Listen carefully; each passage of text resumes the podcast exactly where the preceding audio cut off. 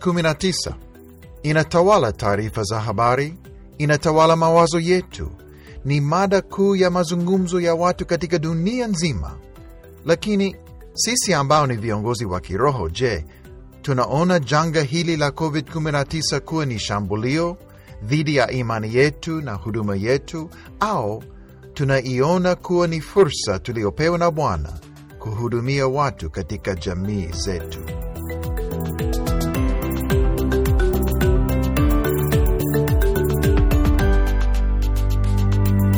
Tumebarikiwa leo kuwa na mgeni maalum ambaye ni rafiki yangu wa siku nyingi na ndugu katika imani. Yeye ni kiongozi wa kiroho, anaongoza huduma mbalimbali kanisani kwake, anafanya huduma katika jamii yake, lakini kazi yake ya siku zote ni kazi ya udaktari. Dr Robert Miemba yuko nasi katika podcast hii na tulipata nafasi ya kumuuliza maswali juu ya COVID-19, kazi yake kama daktari wakati huu wa janga, na wajibu wetu kama viongozi wakati huu wa pekee ulimwenguni. Anaongea nasi kutoka ofisini kwake. Dr Biemba, asante sana kwa kukubali kujibu maswali, kutoa ushauri na kuongea na wasikilizaji wetu katika podcast. Dokta, pengine unaweza kueleza kwa kifupi juu ya zahanati ya kanisa kule Olorieni, huduma yako na jinsi ambavyo umeona Bwana akitumia huduma hiyo katika jamii. Asante sana mchungaji kwa nafasi umenipa. Kwa kifupi, niweze kuzungumzia namna tunaendelea na huduma yetu hapa, namna tunapambana na janga hili la kimataifa ambalo linatishia dunia mahali pote. Kituo chetu kimeanza kutoa huduma mwaka elfu mbili na nane na kweli wakati ule tumeanza na kituo kidogo sana, lakini tumeona mkono wa Mungu namna siku zinaendelea kukua, tunaendelea kuboresha na kupata uwezo wa kuweza kufanya vipimo zaidi na hivyo inatupa nafasi tuweze kupata wagonjwa wengi ambao wanapitia katika kituo chetu. Tuna huduma ya ukaguzi wa x-ray, tuna ultrasound, tuna lab, alafu tunayo mshauri wa kiroho, na hii inafanya kweli nijisikie nina amani wakati ninaweza kufanya huduma ya kimwili, na ninao pia namna ninaweza kushauri mtu kwa kupitia chumba hicho ambacho tumefungua miaka miwili zilizopita kuweza kupata ushauri wa kiroho. Kupitia matibabu yetu tunaweza kupata e, watu wakijisikia vizuri, wanalipa bei nafuu, wanakutana na wafanyakazi, daktari, manesi ambao wanawahudumia kwa furaha. Inaweza kuwapa nafasi ya kuulizia kitu gani kinafanya utofauti ya kituo hichi na kingine. Kwa hiyo hiyo ni moja ya sifa moja ambao e, tumepata na inatufanya tuweze ku, kuona ya kwamba tupo kwenye njia sahihi ya kuweza kumtumikia Mungu, ingawa ni kimwili, lakini pia tunajua kiroho watu wanapata. Asante sana ndugu. Kwa kweli, wakati huu wa COVID-19 watu wengi wana mashaka na hofu. Maisha ya watu katika nchi nyingi yamebadilika sana. Nchi nyingi zimefunga mipaka yao na kuzuia watu wasiingie wala kutoka nchini. Watu wengi wameamriwa kubaki nyumbani, na kwa hiyo wengi hawafanyi kazi, hawana mapato. Kuna matatizo mengi makubwa kwa sababu ya virusi vya korona, lakini kubwa zaidi ni watu kuugua na kufariki dunia kwa haraka. Kwa mfano, nilisoma leo asubuhi kwamba watu zaidi ya milioni moja na laki tatu wameambukizwa na virusi na karibia sabini elfu wamekufa. Dr Biemba, Tanzania iko namna gani siku hizi wakati wa korona, sana sana Arusha pale unapofanyia huduma? Wakati huu kweli ni wakati mgumu, watu wengi wana mashaka. Maisha ya watu katika nchi nyingi yamebadilika, wengi wamepoteza makazi, wanafunzi wamerudi manyumbani, alafu nikiona hata mashuleni hapa kwetu zimefungwa. Kweli ni shida, lakini sisi kama kituo cha afya tunaendelea kuhudumia watu, ingawa shule zimefungwa, vyuo vimefungwa, kampuni za tours zimefungwa na sehemu nyingi huduma eh, nyingi kweli sio haziendelee kama namna ilikuwa mwanzoni. Bado tuko kwenye kama wiki wa pili sasa, tukiwa katika hali hii, hatujui itakuwaje kesho, lakini kwa watu tunaona ya kwamba watu wanaogopa, wanaogopa sana. Uh, mahali nilipo mimi watu wanavaa mask na gloves, wote wanabaki nyumbani, na serikali inatangaza kila siku kesi mpya za wagonjwa wenye virusi na idadi ya watu waliokufa. Je, Tanzania kuna kesi za virusi? Kuna watu waliopoteza maisha kwa sababu ya COVID-19? Katika nchi yetu ya Tanzania tuna watu ambao wameumwa na kesi ya kwanza ilikuwa hapa Arusha, ninakumbuka, na kesi hiyo ilitoka ng'ambo, sio ambayo imeanzia hapa Arusha, kama kesi nyingine ambazo ziko sehemu nyingi hapa Tanzania hazianzia Arusha, lakini zina au Tanzania samani, zinaanzia nje, na kesi hizo zina tunaona kama maendeleo ni mazuri. Kwa mfano yule mama ambaye alikuwa kesi ya kwanza ambayo tumepata hapa Arusha amewekwa mahali fulani, tumechukua vipimo, alafu baada ya hizo siku kumi na nne akachukuliwa tena vipimo, ilikuwa negative. Kwa hiyo kuna kesi nyingine hivyo hivyo Dar es Salaam, Zanzibar, wengi wote ambao wamegunduliwa kuwa na ugonjwa hiyo hapa kwetu Tanzania, baada ya siku wana recover vizuri, na hiyo tunamshukuru Mungu, lakini Eh, kama hivyo nimetanguliza kusema kesi hizo zote ni kesi ambazo zimetoka nje. Hatujapata kesi ambao imetoka hapa kwetu Tanzania. Hiyo kweli ni baraka kubwa, na tunamshukuru Mungu kwamba virusi mpaka sasa haijasambaa sana Tanzania au katika eneo la Afrika ya Mashariki. Bila shaka wewe na wafanyakazi wako mnaona wagonjwa wengi kila siku wanaokuja kwenye kliniki na kuomba matibabu. Je, anapoingia mgonjwa mwenye dalili kama hizo za korona, una taratibu gani ili kumsaidia yeye, lakini pia kukinga dhidi ya ambukizo? Kituo chetu kama vituo vingine tumepata tahadhari kutoka serikali na miongozo kutoka serikali ambayo tunafuata. Kwa mfano, tunakuwa na hiyo personal protection equipment ambayo ni hiyo tu tunaweza kufanya kujikinga sisi tusipate maambukizo kutoka kwa wagonjwa. Najua au tukifuata namna nchi zingine zimejiandaa, kwa nchi zetu imetukuta tunakuwa na hali ambayo tunayo lakini tunamtegemea Mungu. Ila kitu cha kwanza ambacho tunafanya ili tusiambukizwe, tunakuwa na hiyo PPE. Kwa hiyo tunakuwa na yale koti, tunaweza kuvaa maske, tunaweza kuvaa e, tunapima mgonjwa kwa mita moja, sio kama zamani kuweka kuwa karibu na mgonjwa sana.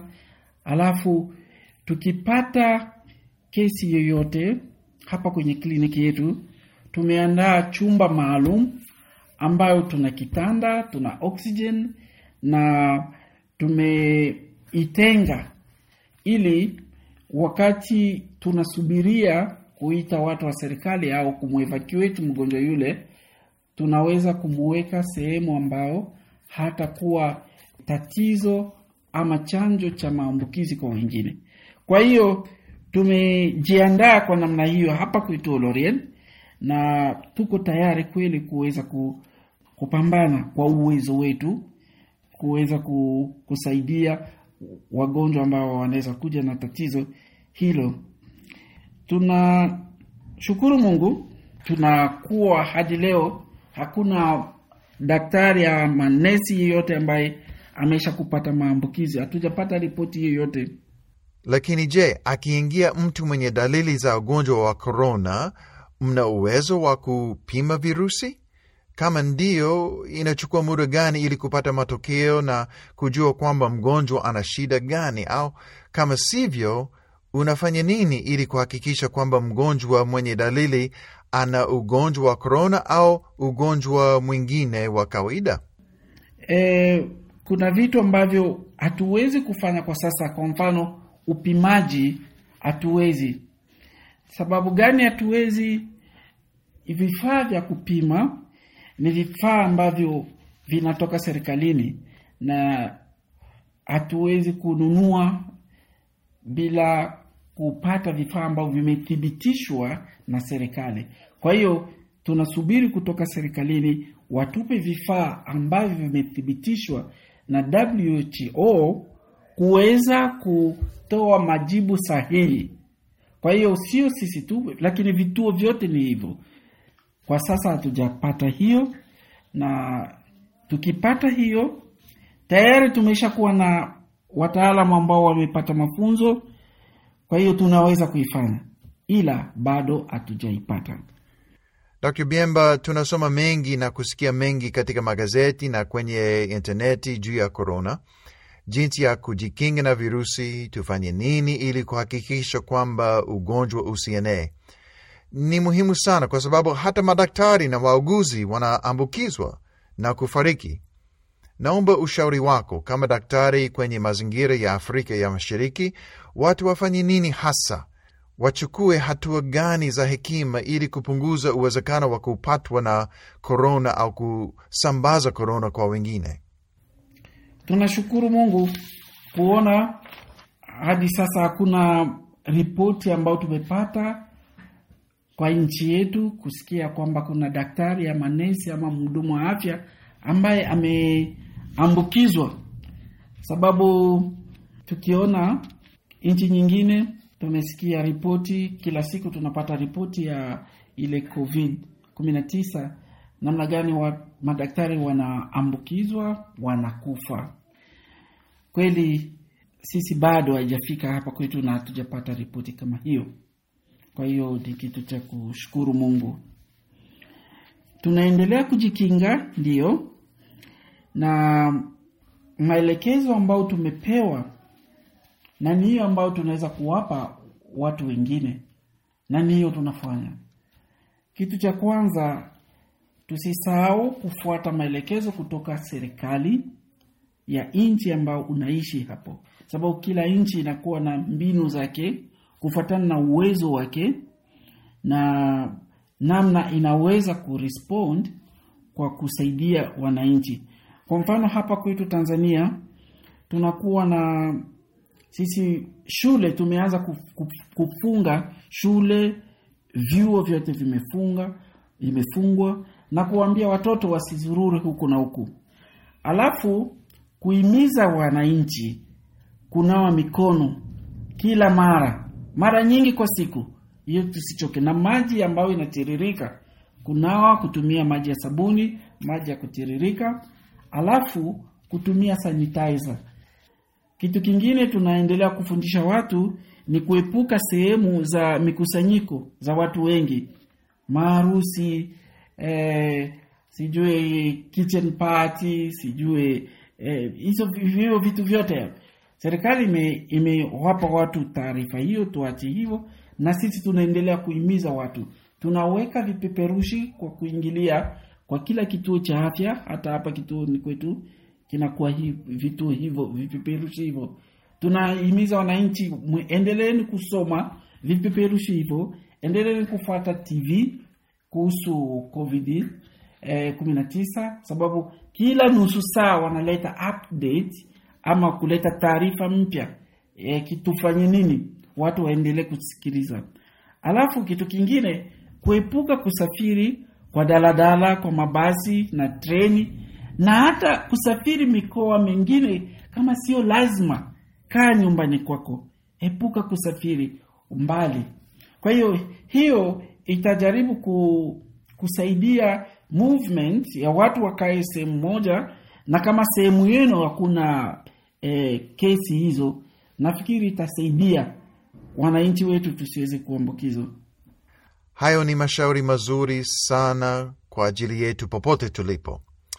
Uh, Dr. Biemba, ninakuomba ushauri wako, si tu kwa sababu wewe ni daktari na una kliniki Tanzania, lakini nimeomba kupata sauti yako kwenye podcast kwa sababu nyingine. Wewe ni mfuasi wa Yesu Kristo na ni kiongozi wa kiroho unaongoza na kufanya huduma mbalimbali katika kanisa lako. Unalea viongozi wengine ambao wanatazama mfano wako na kusikiliza mafundisho yako. Hivyo, kabla ya kumaliza, napenda kuuliza juu ya kiongozi wa kiroho katika wakati kama huu. Tunapaswa kufanya nini? Kutembea namna gani? Tuonyeshe mfano gani kwa familia zetu, majirani yetu, jamii yetu? Una ushauri gani kwa wasikilizaji? Nafikiri kutoa ushauri kama daktari na kama kiongozi wa kiroho pia, na kitu cha kwanza na, najua kwamba ninaweza ku, kuambia viongozi wenzetu kwa wakati huu e, kitu cha kwanza kumtegemea Mungu. Tuamini ya kwamba Mungu anatawala yote, yeye ni baba yetu na tumwachie yote. Tuache woga, tumwamini Mungu. Wakati nimeanza, nilikuwa mwanafunzi wa udaktari. Tumesoma magonjwa mengi, tumejifunza kutakuwa magonjwa mengi, na yale magonjwa nilijua ya kwamba kutakuwa magonjwa ambayo yanaweza ku, nikiona historia, magonjwa ambayo yamemaliza watu wengi sana, na wakati nilikuwa nasoma hivyo nilijua kuna siku nitapambana na hiyo. Ilikuwa haijanifikia. Na hata sasa sijafikia kwa, kwa, namna hiyo, lakini kuna kitu ambacho cha ziada ndani mwangu ambayo inanifariji. Hata magonjwa yale yakitukuta sisi, yatukute tunafanya huduma, yatukute tunamtegemea Mungu, sababu kuna siku dunia hii itapita, dunia itapita. Mwili hii ambayo tunayo eh, kuna siku itapita, lakini tunakuwa na, nimesikia kwa wengine, kwa mfano inakuwa wan, wameacha kufanya huduma wakati huu sababu korona, lakini sio wakati wa kuacha, ni wakati wa kuhimiza watu tuweze kufanya huduma, tuache woga, sababu tuna baba yetu Mungu ambaye anajua kila kinachoendelea. Inashangaza sababu watu wengi sasa hivi wamesahau ya kwamba kuna muumba wa mbingu na nchi. Kunaye muumba wa mbingu na nchi ambaye ni baba yetu Mungu, baba yetu Yesu Kristo. Wakati amefika ametufundisha hivyo.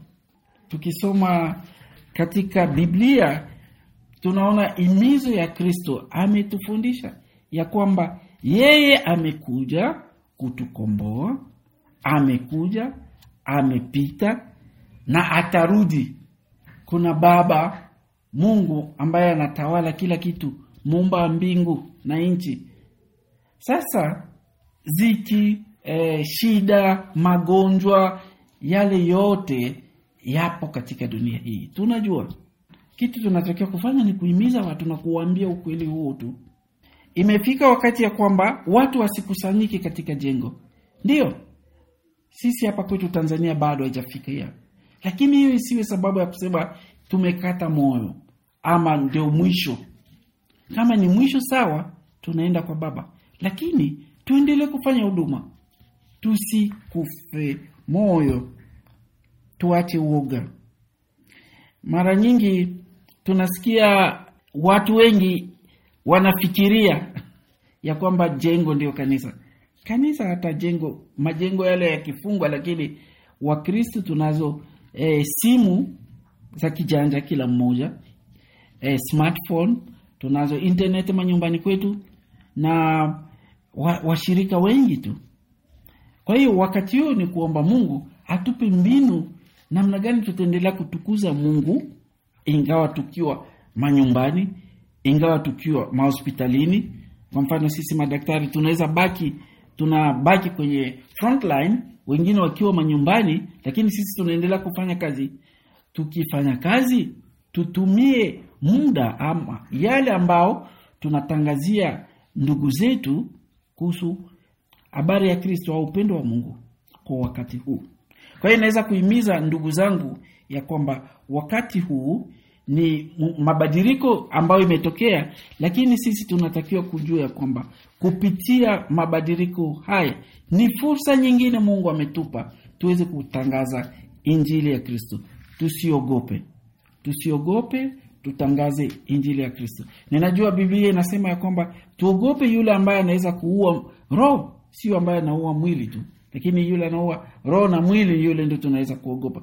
Kwa hiyo korona isitukataze tufanye huduma zetu, ila kupitia korona tunapata fursa nyingine tuweze kufanya huduma zetu. Asante sana ndugu yangu Dr. Biemba, na Mungu akubariki. Mungu akulinde wewe na wafanyikazi wote kwenye kliniki, na Bwana azidi kukutumia kama chombo chake, kama kiongozi mwaminifu zaidi katika wakati huu wa COVID-19. Asante sana ndugu. Je, una neno la mwisho kwa ajili yetu? Ninakushukuru sana mchungaji kwa nafasi hii ambayo umenipa, na ninaweza ku, kumalizia kusema Mungu akubariki na akulinde mahali ulipo. Asante.